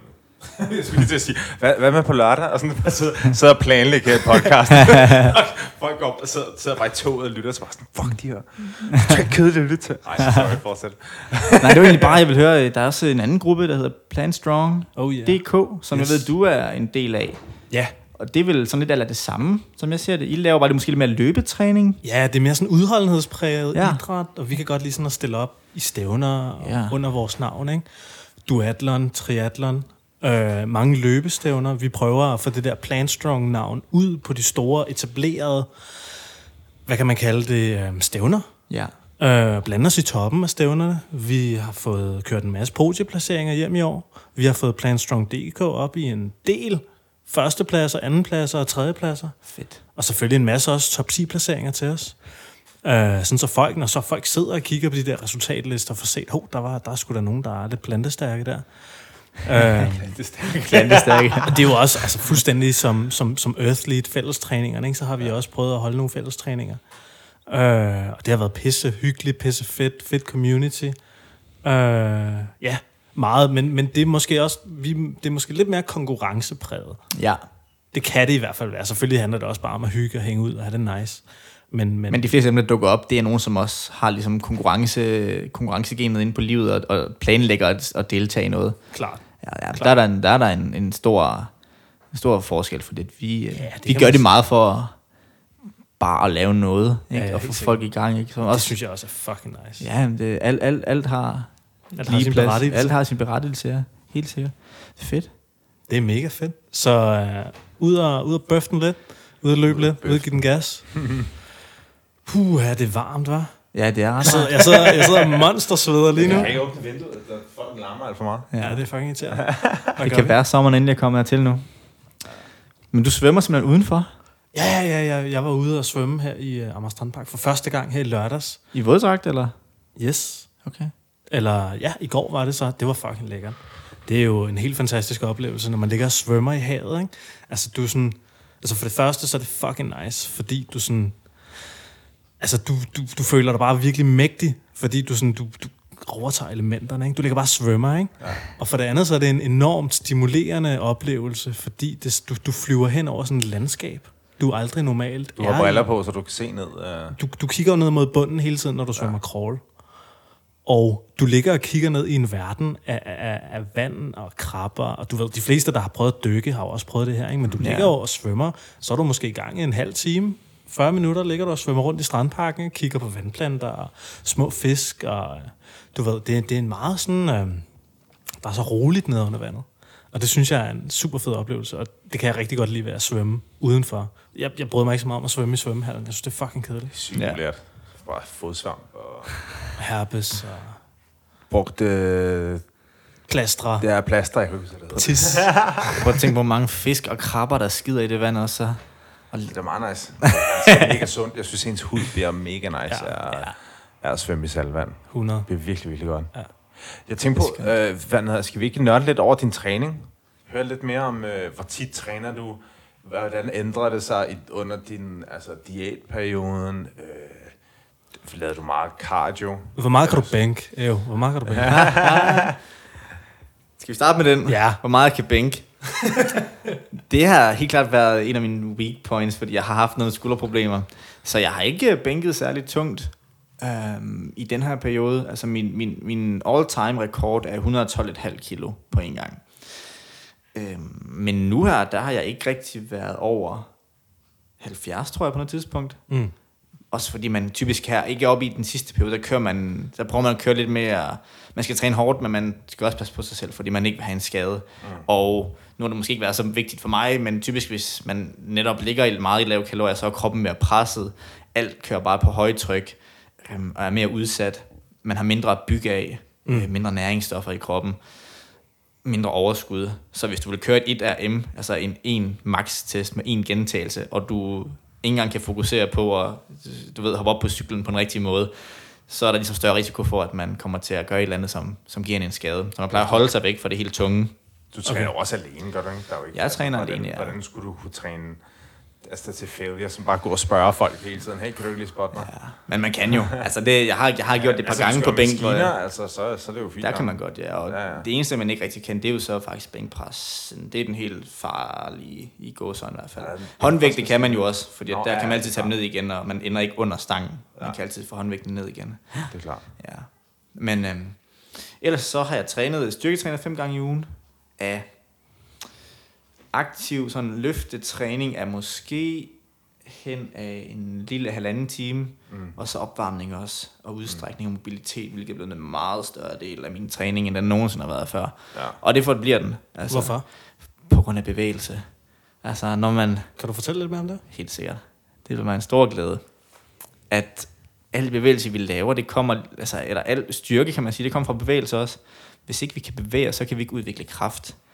Øh, hvis ikke vi bevæger os ordentligt, så har vi mere tendens til at arbejde i et uhensigtsmæssigt mønster. Hvis du er låst, altså hvis, man ved det, hvis du har fået en, hvis du har fået en sten i skoen, så går du anderledes. Så spænder du op i din fod på en anden måde. Altså det samme, hvis du har strukket et ledbånd, eller har bare en lille irritation, som du ikke engang selv kan nærmest bemærke, så gør du ting anderledes. Mm. Og de ting vil bare sætte sine spor. Så bevægelse er sådan basis for alt. Det er derfor, man ser så mange vægtløftere. De laver alverdens øvelser også, og man tænker, det er jo ikke styrkeøvelser. Altså det er jo ikke noget, du bliver stærkere af. Nej, men det er fordi, de skal kunne bevæge sig. Hvis du skal lave sådan en, hvor du har stangen over hovedet, øh, og skal bukke dig ned i et squat, uden at du krøller sammen, så skal du være ekstremt smidig og ekstremt stærk. Din ankelmobilitet skal være i orden. Din og det er jo det, ankel der og dine så hofter, få, der er, Skuldre. Skulder, alt sammen- det- overkrop, torso, øh, rygsøjle, det hele, skal det hele skal fungere i et samspil jo. Der er Og specielt mange, der kan lave en helt dyb overhead squat. Niks. Uden, uden at det giver efter, ikke? Altså uden at der er et eller andet sted, hvor altså, så kan man se, at skulderen hænger, eller et eller andet, der, der ligesom skal kompensere for, at man kan komme ned. Fordi der er rigtig mange, de, de kan jo godt øh, tvinge sig til det, men det ser ikke pænt ud. Og Hvis så snart du begynder at smide bare det mindste kilo på, så, øh, så kan de overhovedet ikke. Så, så mobilitet er en rigtig stor ting, så det er både for at gøre min træning bedre, altså når jeg løfter, så har jeg mere øh, bevidsthed, jeg har mere tilgang til, min, til mine nerver, fordi jeg kan bevæge den bedre, jeg kan bevæge mit led bedre, jeg kan bevæge min muskel bedre, jeg har kontakt dertil, fordi man varmer op og laver forbindelse dertil. Mm. Ligesom hvis du laver altså gentagelser generelt, hvis øh, du, vi kan børste tænder med den ene hånd, men de fleste kan ikke børste tænder med begge hånd, fordi de ikke har gjort det. De har ikke, de har ikke forbindelse til dit altså selvom de har det samme antal muskler, og de jo, man er tydeligvis stærk nok til at bevæge en tandbørst og bevæge, lave bevægelsen, men de motoriske enheder er ikke trænet til at bevæge sig på den her måde, og de bliver også bare bedre ved at køre alle de her mobilitetstræning. Mm. Så det er både skadesforbyggende, men det er lige så høj grad også, øh, synes jeg, øh, performance-styrkende. Øh, og det gælder også for udholdenhedsatleter. Altså det er alle. Vi skal alle sammen kunne bevæge os i, i, Altså i det mennesker. omfang. Mennesker generelt. Ja, og det er derfor, vi ikke skal sidde ned så meget. Altså vi også skal huske at bevæge os i hvert fald. Ellers- Du, og du dyrker yoga, Niklas, ikke? Det er en fantastisk jeg måde. meget yoga. Jeg elsker Ja, det. og det er- Sindssygt nice. Og det er, jeg vil gerne give et kæmpe shout-out, eller ikke et shout-out, en opfordring til alle dudes, at de skal komme afsted og lave noget fucking yoga, mand. Og sikkert. det eneste, der er 20 mennesker i det lokale. Det eneste næsten hver. Der nogle gange, så er der lige en, måske to andre. Ja. Og så er det, så er det, så er det Altså, altså, men- totalt, ja, så er det sådan nogle mega crunchy dudes med mega langt hår og herlange tånder, eller sådan nogle totalt, øh, der bare har fundet, fundet Jesus på en eller anden tur til Nepal, eller sådan noget. Men det er jo også okay. Ja, det er fi- helt Det er fint, men det er bare, okay, ja. bare det er underligt, der ikke er nogen normale dudes, der bare laver yoga, fordi det er, hvis, altså, det, det er den form for træning, hvor du får, den har det største øh, indflydelse på resten af dit liv. Det er fuld, fuldkommen, altså, øh, det, det kan ikke, du kan ikke sammenligne det med noget andet. Altså, Klar. du får det så nice, at mm. du kan bevæge dig på en helt anden måde. Klart. Du kan sidde i et fuldt squat, du kan... Øh, Altså, du måske ikke lave splits lige med det samme, men det, det, altså, hvis man bliver ved, så, så skal det sgu nok komme. Altså, jeg har det som om, jeg, jeg dyrkede to timers yoga i går. Ja. Jeg har det som om, det er bare sådan, du trykker på en reset-button på mm. alle dine muskler og led Ja. i kroppen. Ja. Og så bagefter, så har du sådan et dejligt udgangspunkt for at kunne bevæge din krop normalt og godt. Præcis. Eller i hvert fald bedre, end du havde før. Ikke? Fordi ja. alle de her låste mønstre, altså det er jo, vi, vi, vi, vi er jo fastlåste. Mm. Altså alle kroppens muskler, de låser sig jo sammen, eller i hvert fald bærer præg af de bevægelser, vi laver i hverdagen. 100 procent. Altså, Eller, jeg- eller ikke laver. Præcis. Ja. Altså, jeg cykler meget, ikke? Ja. Jeg sidder ned hele dagen på en cykelsadel, og det, er sådan, det giver mig så dårlig holdning. Ja. Og så kan jeg bare mærke, når jeg laver nogle bestemte... modarbejde på en eller anden måde. Jeg bliver nødt til, jeg bliver nødt til at åbne, åbne min, mit, mit bryst og ja. Åbne mine uh, skuldre, simpelthen ja. fordi de bliver så fastlåst i den her bevægelse her. Og det går ud over min positur og min holdning i hverdagen. Ja. Og det kan jeg bare mærke, efter jeg har dyrket yoga og lavet vejrtrækningsøvelser, så er jeg bare sådan helt fri til at bevæge mig og, og du ved, at stå oprejst. Og jeg er meget mere sådan mindful omkring min kropsholdning. Mm. Det er fucking nice. Helt klart, man tænker meget mere over, øh, hvordan, altså nu sidder jeg, jeg sloucher altid, når jeg sidder, men jeg har helt vildt god holdning, når jeg står op, men når jeg sidder, jeg, får tit ondt i ryggen, af at bare sidde ned. Men det er jo også fordi, det er jo, det er jo bare generelt ikke godt for os at sidde ned så meget. Alle tre så lige op. Ja, ja, men det er, ja. jo, Ja. altså, men det er jo rent nok, fordi at, at du, når man sidder ned, du er nødt til at... Altså nu, jeg har siddet hele podcast, og så har jeg siddet, vil jeg sige, forestil jer, at man sådan... Ja, altså virkelig bare lader alt hænge. Du lader alt hænge på... Nakken på, frem. Ja, fordi at det er sådan, det er nærmest nemmere at stå op og have en god holdning, end at sidde og have en god holdning. Klart. Fordi at det, det, er sådan, det, er sådan, det er så underligt at skulle minde sig selv om at sidde, fordi også det ser vildt underligt ud ja. Ja. at sidde med god holdning. Altså, jeg synes, undskyld for at afbryde dig, men jeg synes, jeg sidder og mediterer øh, i skrædderstilling. Det er fucking hårdt at holde sin ryg ret, når Ja. man skal meditere. Fuck, det er hårdt, mand. Jeg havde, jeg, havde en, øh, jeg har også mediteret rigtig, rigtig meget. Jeg havde sådan en periode, hvor jeg tænkte, jeg ville lave nogle sådan klip med det, hvor jeg sidder og mediterer, hvor jeg har, stadigvæk har mega mange timers optagelse, hvor jeg sidder og mediterer, hvor det bare sådan fast forward, hvor man bare sådan kan se, at man over tid begynder at falde til den ene side, mm. og man kan simpelthen sådan retter op igen. Altså det, er- der er ligesom noget, der trækker i en. Når man står op, så er man ligesom bare sådan en, en lige snor, mm. givet at man har en øh, nogenlunde almindelig øh, og ikke for meget ud balance holdning, så, så står man sådan lidt lige ned igennem, der er ligesom ledene sidder oven på hinanden, Ja. ankel til knæ, hofte. Stablet, stablet rygviler. Ja, Ja. ja, præcis. Tilbage med skuldrene. Bestemt. Ikke. Vi burde næsten lave et podcast, hvor vi, hvor vi står op. Det er også det er bedre. Det er det, ja. fordi altså, jeg får måske snart en ny lejlighed, Nå, og jeg vil så Fedt. Gerne have et hæve-sænkebord, sådan så jeg kan stå op og arbejde, sådan så jeg kan stå op og skrive, stå op og se uh, film på YouTube. det må du bare lave selv så. Altså no, nogle, kre- nogle kroge i, i, i loftet, og så det igennem bordet, og så du ved, en kæde, og så kan du bare... Jeg er bare ikke så håndværker. Nej, det er jeg sgu heller ikke, det er jeg ked af, men uh, vi må finde nogen, der kan hjælpe dig. Men uh, jeg tror i hvert fald, jeg kører et hæve-sænkebord. Så kan vi også stå op og lave podcast, fordi ja. Det tror jeg vil være så meget bedre for både vores stemmeføring, men også for dynamikken og den kvalitet, vi kan få ud af det her. Sikkert. Jeg ved, Richard Branson, altså founder af Virgin. Virgin. Virgin og alt det gejl, han har det jo meget med at lave øh, gående. Altså, det, han er jo heller ikke enig om det. Nu er det bare lige, nu kan jeg huske, han har skrevet om det. Ikke? Altså, altså gå og holde møder. Mm. Gå en tur og holde dine forretningsmøder. Klar. Fordi det bare gør noget ved en. Fuldstændig. At man ikke sidder så fastlåst hele tiden. 100 procent. Ja, det, det er også det, er mit, uh, mit top dating tip til mine venner, når de brokker sig over, at der ikke sker noget på Tinder. Så gå en tur, eller hvad med at invitere dem på kaffe. I skal ikke bare Gå, sidde I skal bevæge jer. Så Gå en sker der tur. også noget omkring en hele tiden. Så, Ja, præcis. så er man fri for sådan noget. Øh, så kommer jeg, jeg kommer fra Herning. Øh, ja, og så, ja. lige så går man i stå. Hvis du går, så gør det sådan, "Øj, Ja, så vil du se den anden. det der, Prøv og at se så- anden der. Nej, det er sjovt. Der er hele tiden ting, der kan minde dig om et eller andet ting. Åh, oh, det minder mig om det der, eller whatever. Hvis du Ja. bare sidder stille et sted, så bliver det en super kedelig date. True. Og så er, det, så er det også bare fedt at se, hvordan en anden person går, synes jeg. Altså, det kan jeg godt lide sådan Prøv lige at gå for mig. Nej, nej, for, forstå mig ret. Altså, det, det, det der med at studere, sådan, eller bare sådan observere folks øh, måder at gå på, fordi det siger enormt meget om en person. Ja. Hvordan folk går, Ja. det synes jeg, jeg så sådan et program på, øh, på DR1, øh, der handlede om øh, kropssprog. Så er der sådan en rødhåret dude, der er virkelig, virkelig nørdet med kropssprog. Altså det er bare sådan, han, han kan bare læse alt. Wow. Så med folk, der bider sig i læben og gør et eller andet med øjnene, og ah, du, han, øh, han sidder lige og, og fugter læberne, og han sidder lige og sådan nogle ting. Og så filmer de sådan, folk skal på date. Det er en mand og en kvinde, der skal mødes. Og sådan allerede, når, når de der folk går op ad trapperne, så sidder han og analyserer på dem. Sådan den måde, folk går op ad trappen på. Mm. Det er sådan, det, og det er folk gør det meget forskelligt. Ja. Og det, og det, det læser han så, ikke? Så sidder han så og analyserer på det. Det er fucking spændende. Ja, det er mega interessant sådan noget.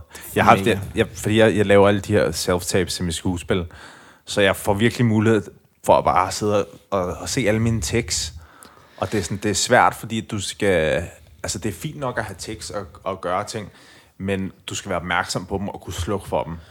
Som skuespiller i hvert fald. Ja. Og jeg har sådan, jeg har lagt mærke til, at min ven øh, pointerede det, jeg har egentlig aldrig, aldrig tænkt over det, og så så jeg min self-tape, og jeg sådan hele tiden, jeg sådan, hver gang jeg skulle, øh, jeg skulle on the line, jeg skulle stresse, Understrege. jeg skulle, under, jeg skulle understrege et eller andet, så havde jeg sådan en tik med, at sådan, så drejer jeg hovedet sådan til siden, altså gjorde sådan specifikke ting hele tiden, når det var sådan den samme besked, Mm. Jeg ville, øh, jeg ville komme ud med. Ja, og det, øh, det er ret interessant sådan noget, at det betyder ting. Øhm, det er i hvert fald meget sjovt at, at lægge mærke til, sådan, hvad for nogle ting man gør. Jeg har det med, meget med at slikke på mine øh, kindtænder. Hør her. Huh. Man skal tænke over noget. Så kommer tungen op på højre kindtand snart. Okay. Ja, det, det er ret skægt at, at lægge mærke til ens uh, tekst på den måde. Helt sikkert. Hvad fanden talte vi egentlig om før? Vi talte om... Jo, mobilitetstræning. Ja, Hvad er vi sådan, snakker de- omkring træning, ja. Det er rigtigt. Hvad er sådan, hvis nu der sidder nogen derude, og de bare er, de er bare totalt umobile? Fordi jeg kender i hvert fald næsten alle dudes, jeg kender, som ikke går sådan op i sådan noget. De kan ikke engang røre deres tær. Mm. Og det er jo altså helt vildt. Altså med strakte ben? Ja. Okay. Altså, de kan ikke engang, de kan slet de kan næsten ikke røre deres tær. De kan, altså, de bevæger sig sådan deres, øh, jamen deres spektrum for at bevæge sig, den er bare sådan, altså, en tredjedel af, hvad den burde være. Ja. Hvad sådan, har I nogle gode tips det egentlig til os alle sammen, tænker jeg? Vi skal rante lidt på, hvad, hvad, folk, hvad kunne folk gøre sådan, rent på et praktisk plan? Hvad kan vi gøre, Niklas? Dengang jeg blev introduceret til, til yoga, det gjorde jeg i New Zealand tilbage i 2011. Jeg gik ind på et bibliotek, som så havde... bro. Sweet ass bro. ja. Øhm, jeg gik ind på et bibliotek, hvor jeg boede og arbejdede på det her tidspunkt, og fandt en... Øhm, jeg tror, vi snakkede om det sidste gang, i forbindelse med, hvordan jeg ligesom øh, skiftede min kost ud og så videre, at jeg arbejdede i vinmarkerne, øh, og det var vildt hårdt arbejde. 60 timer om ugen, fysisk hårdt arbejde, og jeg og jeg styrketrænede jo inden det, og jeg ville gerne også øh, styrketræne der, men der var ikke noget krudt at give af. Men alligevel selvfølgelig også, at jeg var, som du siger, blevet låst også i min, i min krop, fordi at man simpelthen var så presset.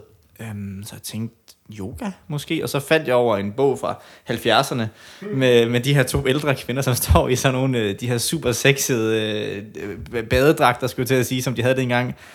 Og så viste de bare sådan nogle helt basale yogaøvelser, som jeg begyndte at prøve af, og de der solhilsner, som er sådan nok en af de mest basale, og det er bare sådan lidt en god all-arounder til at åbne op med og komme i gang med, og den er sådan okay simpel at starte med, synes jeg, og den kommer omkring det meste. Så det vil nok være mit bedste bud, at finde den her sun salutation. Øhm, der er flere af dem, men jeg tror, øh, den, den, der nok ofte kommer op, det er nok den, jeg har kørt, som er den simple af dem. Den har jeg efterfølgende også brugt øh, som sådan morgengymnastik. Der var en periode, hvor jeg var rigtig god til at stå op, og så gør det bare køre, altså sætte min ur på 10 minutter, og så bare køre rundt af den her, uden at tænke på tiden. Så det bliver også sådan lidt meditationsagtigt. Prøver at ligesom bare at trække vejret og bevæge dig igennem de her forskellige rutiner. så mange runder, du nu kan. Og så derefter så spise morgenmad og gøre, hvad man vil. Så Ja. det, det virkede sindssygt godt. Ja. Spændende. Det er bare øh, solhilsen på dansk, ikke? Ja, det tror jeg. Sun Jo. salutation. Ja. ja. Og det er sådan en runde af, af yoga moves. Ja.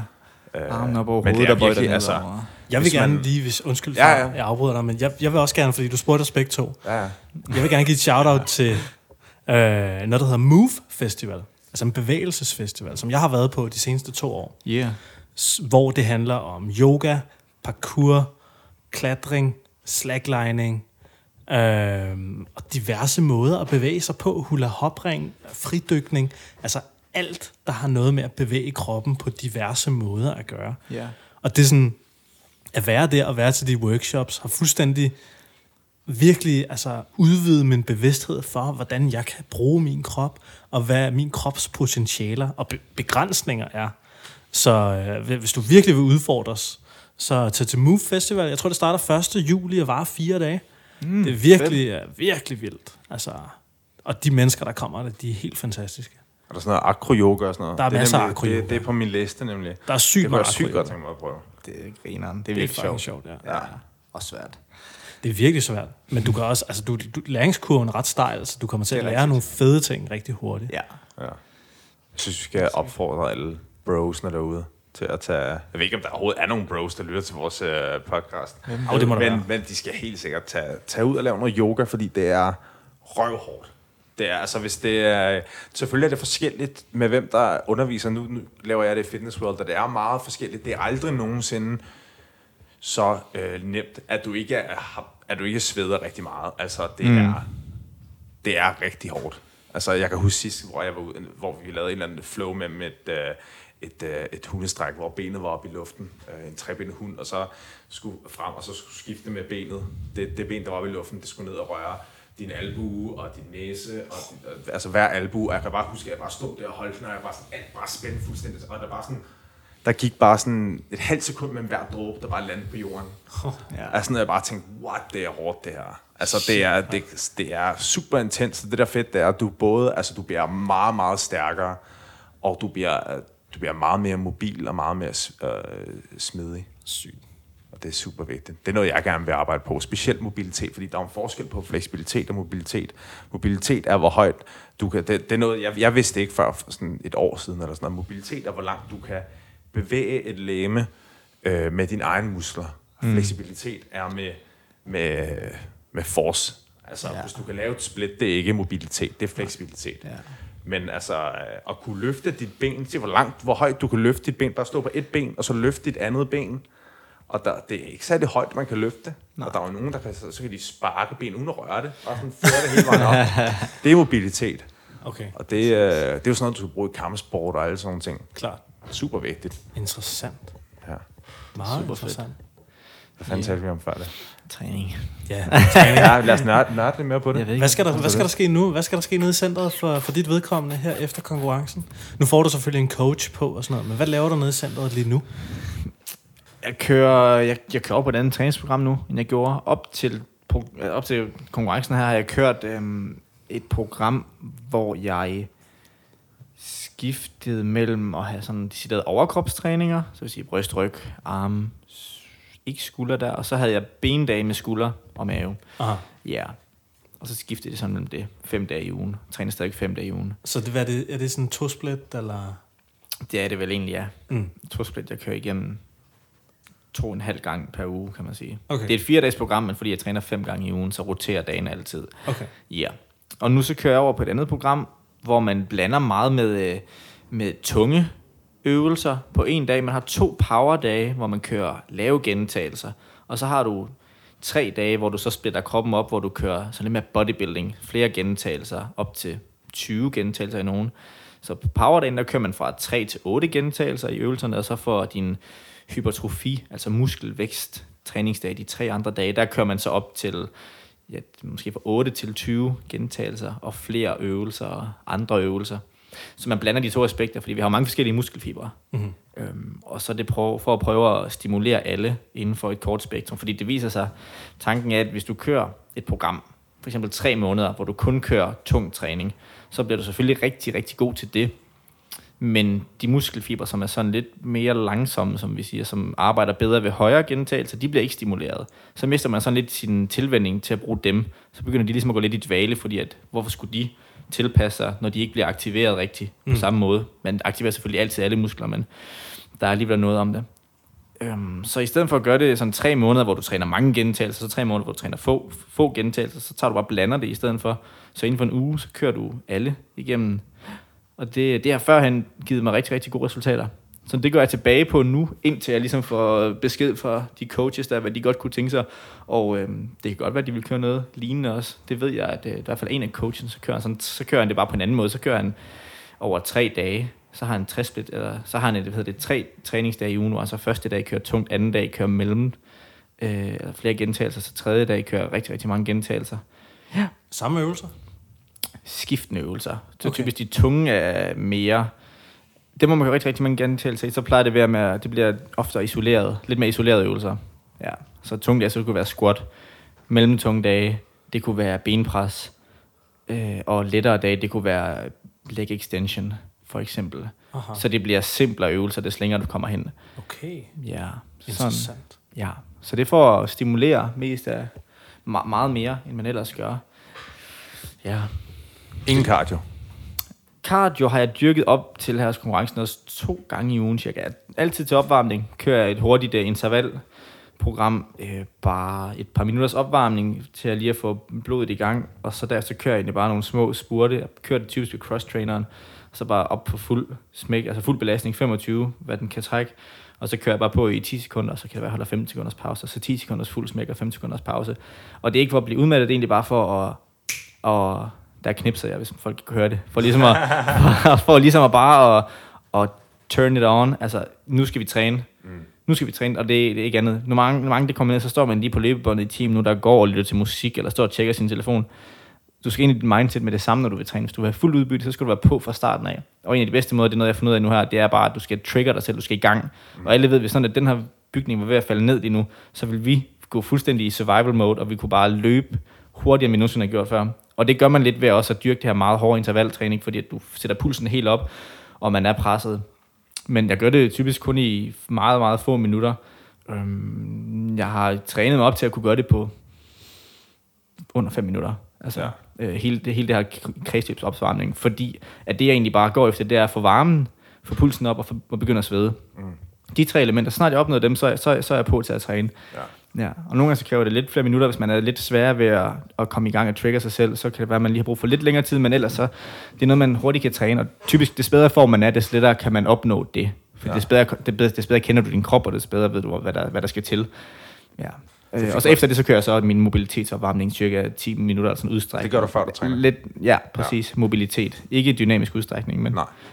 Aktiv udstrækning, kan man så sige. Så ikke noget, hvor du, du presser ikke? Du, du går ikke for... Du træner, du... Jeg holder ikke et stræk i 10, et, et minut, for eksempel. Nej. Jeg holder måske et stræk i 5-10 sekunder. Det kan jeg ja. godt finde på. For ja. at få den ekstra bevægelse. Fordi hvis jeg kan bevæge mig mere, så kan jeg også aktivere mere muskel.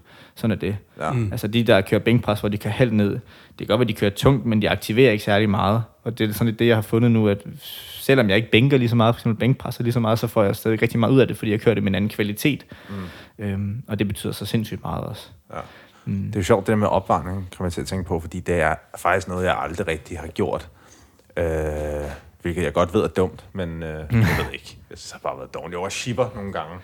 Det var en vane, jeg fik. Jeg var på sådan en uh, Muay Thai-lejr i, i Thailand, og der skal du shippe i sådan 20 minutter, inden du går i gang. Og øh, jeg kom til at tænke på det der med at få varmen, for jeg synes, jeg synes der er tit, eller ikke tit, men nogle gange, når man, når, de gange, hvor jeg synes, hvis jeg har trænet, og jeg synes, at fuck, det var lort der, så er det sådan de gange, hvor man ikke, hvor man føler ikke rigtigt, man kan, sådan, man føler, man ikke kan svede. Sådan, hvor man var sådan, man, at man kan ikke rigtig få varme i kroppen. Så om, om, det er, om der er, noget, er der noget videnskab bag det, at man skal have, altså du, du skal have varme, inden du, øh, det var noget at tænke på også med, med Thailand, at jeg aldrig nogensinde bunkede, og det var, fordi det var så sindssygt varmt. Ja. Jeg kunne bare blive ved så langt til jeg skulle, fordi det bare, kroppen var hele tiden varm. Så det var aldrig den der fornemmelse af sådan, åh, oh, fuck mand, ej, jeg kan slet ikke få gang i mig selv lige nu. Det var mm. der aldrig. Ved, ved du noget om, øh, om det? Nej, jeg ved sgu ikke, jeg øh, har ikke lige set noget på det, umiddelbart. Men personligt har jeg det på samme måde også. Jeg begyndte at træne meget mere med, med lange bukser og en lang trøje også faktisk, mm.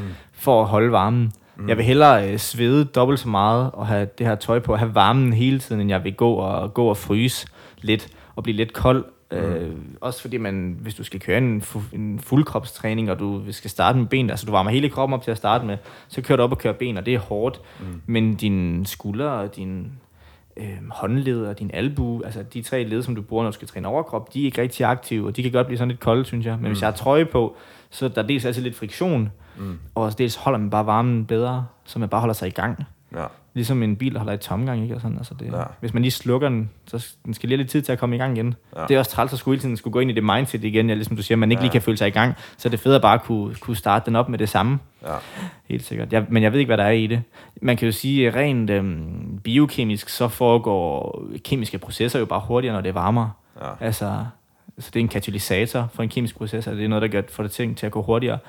Og man kan sige, når du laver en hver form for sport, så skal du ligesom generere energi. Øh, Og særligt ved styrketræning, der er det sådan typisk, at nu skal du kunne generere energi til fem gentagelser for eksempel. Mm. Det nytter ikke noget, at hvis du ikke kan det, så kan du ikke præstere jo. Nej. Så hvis du har varmen, så kan det jo godt være, at det har en eff- altså jeg ved, at det har en effekt. Jeg ved ikke, om det har en effekt, når du dyrker... Det er nok ikke så meget med styrketræning, for det er lidt en anden kemisk proces, der foregår. Men i hvert fald på udholdenhed, så har det noget at sige. Mm. Ja, for det er jo ATP og enzymer, der spalter det. Ja. Og der kan kroppen simpelthen generere mere og bedre energi, når man er varm. Mm. Det har man fundet noget på. Så altså, og jeg tror, der er ikke, der er ikke nogen øh, sort-hvide grænser mellem de forskellige energisystemer, synes jeg. Fordi vi er alle sammen forskellige, også med forskellige muskelfibersammensætning. Så er der helt klart overførbarhed til styrketræning også. Altså, mm. Jeg synes i hvert fald, hvis man bare siger det, det ene eller det andet, så synes jeg, man lukker sig selv af for meget over for, hvem, altså vores kroppe, hvad de kan. Ja. Så jeg tror helt klart, der er noget om det. ja. Det man sgu Det dykke er lidt noget, jeg har i. tænkt over, at, at de gange, hvor jeg sådan har været lidt, kold og ikke kunne svede, det var de gange, hvor, hvor man sådan havde sådan, øh, fuck det her agtigt. Mm.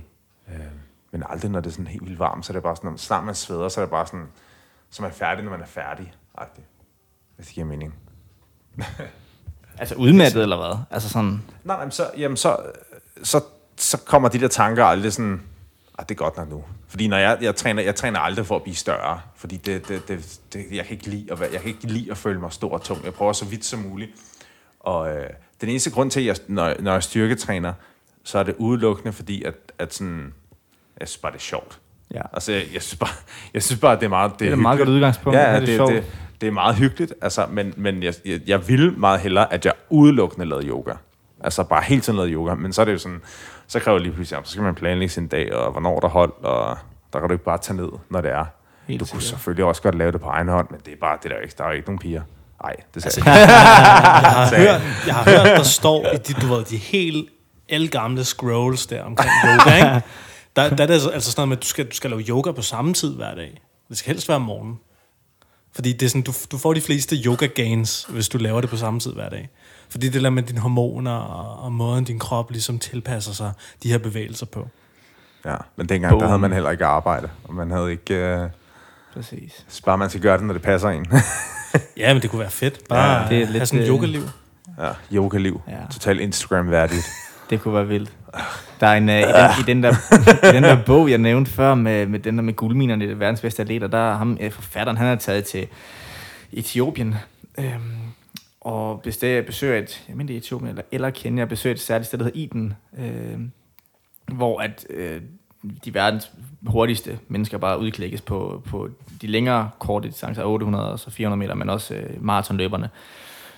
Og der lever de kun for at træne, spise og sove. Fedt liv.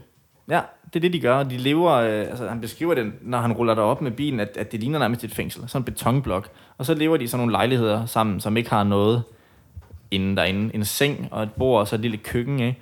Og så lever de bare den her rimelig simple kost. Han nævner faktisk også, at de nævner, det kan også være det andet samme, der hedder Nandi sammen, hvor de, også producerer nogle af verdens bedste løbere. Øhm, og de lever mere eller mindre 100% vegetabilsk, skriver han. De lever primært af sådan nogle proteinrige bønner og frugt. Og så har de lidt mælk og en meget, meget lille portion kød, siger han. Mm. Men det primære, han, siger, han skriver med hans egen ord, næsten 100% vegetabilsk. Men det er måske ikke, altså, måske mere munkeagtigt end fængselsagtigt, tænker Ja, jeg. ja, Altså altså, men kloster. det, det var mere synet udefra, at det lignede sådan et fængsel, ikke? Men Ja, det var okay. fordi, at det, det handler ikke om at lave det mest komfortable ophold. Det, laver, ligesom, det handler om at lave det ophold, som giver den bedste træning, det Så. bedste output. Og det er, det, det er uden stimuli. Altså, Ingen distraktioner. Præcis. Ingen telefoner. Det er selvfølgelig også der, hvor man ikke bruger telefoner. Men det er sådan noget med, at øh, de her atleter, de rejser fra deres familier i flere måneder for bare at opholde sig der og træne og spise og sove. Spiser, øh, eller hvad hedder det, træner tre gange om dagen typisk. Og øh, spiser og sover indimellem. Altså sover øh, 12 timer måske mere øh, hver dag. Og det er det, de gør. Det lyder fuldstændig som den modtager, jeg er på. Ja. Altså, hvor Fantastisk. det er, at du træner og løber to gange om dagen. Og det er, jeg, jeg synes, det var super kedeligt. Altså. Er det rigtigt, man? Jeg Jeg, vil, jeg, jeg vil elske at prøve at dykke ned i sådan, altså i sådan en lejr, der jeg vil virkelig gerne Jo, prøve det. det, for mig i hvert fald, altså det var, det var fedt nok at, at træne og sådan noget, men, men jeg følte mig helt vildt øh, uproduktiv. Jeg følte mig, jeg, jeg havde det hele tiden sådan inde i mit hoved, at, øh, altså fordi mit, altså mit mål er jo at blive skuespiller, og jeg kunne ikke arbejde mod det mål, mens jeg var der. Så jeg gik bare altså, totalt i spåner ind i hovedet. Jeg, jeg, jeg, jeg blev fuldstændig sindssyg, men det var bare, du var bare der, og så trænede, så trænede du og løb du. Kunne du ikke Og, bruge øh, det? Kunne du ikke bruge det der mentale til, at du ligesom bare skulle fokusere på det her og, og, og fyre igennem på det og dedikere dig til det? Er det ikke noget, man kan overføre også til det at være skuespiller på en eller anden måde? Altså, Jo, man kunne sige, hvis, jo, hvis, det, hvis det var fra en specifik rolle, så ville jeg, så ville jeg føle, at så var jeg produktiv i at gøre det. Men jeg følte mig... Øh, øh, jeg, jeg, jeg synes, det var... Øh, det, det var jeg, jeg følte mig bare... Altså, jo, jeg fik trænet en hel masse. Jeg blev, altså, blev mega god til at sparke og sådan noget. Men jeg, jeg, jeg følte ikke... Jeg, jeg følte mig uh, totalt uproduktiv. Og så tror jeg også, det er noget at gøre med ens omgivelser og sådan noget. Jeg var ude i en sump uden for Bangkok, og og jeg kunne ikke, øh, altså mange af dem, vi trænede sammen med, med prosene der, og øh, de sov 12, 12 timer i døgnet. Ja. Så står de op, altså klokken 6 står man op, så øh, får du lige en kaffe eller whatever, så tager du ud og løber på tom mave, og så træner du to timer, så går du i seng igen, så står du op og spiser, nej, spiser morgenmad, går du i seng, så, så øh, sover du, ja, det sagde jeg, og så, øh, så får du frokost, Ja. så, træ, så løber du igen, så træner du igen, så går du i seng igen. Og så, så du skulle kunne sove til middag. Dit sove til middag game skal bare være on point. Det var mit bare overhovedet ikke. Så jeg har aldrig nogensinde haft det. Jeg har aldrig nogensinde følt mig sådan øh, så utilpas. Jeg synes bare, jeg havde, jeg havde det bare super nederen, fordi jeg sov bare sådan fem timer. Jeg kunne bare slet ikke sove der. Jeg ved ikke, det, det var... Var det varmen, der gjorde det, eller hvad? Ja. Sådan havde jeg det i hvert fald i Thailand. Det var sgu svært. Ja, det, jeg, ved, jeg kunne i hvert fald ikke få de der 12 timer, der er nødvendige for at kunne... Altså, fordi de, de driver en så hårdt, de der trænere, at du, at du går til failure i hver eneste muskelgruppe, altså hver eneste træning. De træner så sindssygt hårdt. Altså, I hvert fald træner også sindssygt hårdt. De var ikke, det var ikke, fordi trænerne var i overdrevet god form overhovedet. Min træner hed Whisky, fordi han drak rigtig, rigtig meget whisky. Og han var ikke øh, i, i specielt god form, men det var sådan nærmest sadistisk. Jeg kunne mærke, at han kunne godt lide sådan stå der og skrige en hvid mand. Da han fandt ud af, da han fandt ud af at, at jeg var model, så stod han bare, så stod han bare, you want to be strong, model, you want to be big strong. så stod han bare råbt, og så, øh, og så slog mig, og sådan noget, men det, altså, det hjalp. Jeg fik vold mange tæsk på, øh, på maven. De der kæmpe store, øh, så alle, altså hele min mave var bare sådan sprængt i blodkar. Oh, Sådan noget, så det, oh. altså det, det, jeg kan det klart anbefale det, fordi man kommer, man, du er meget alene med dine tanker og, og sådan noget, så, øh, men, men jeg, jeg var sgu ved at blive sindssyg halvvejs igennem.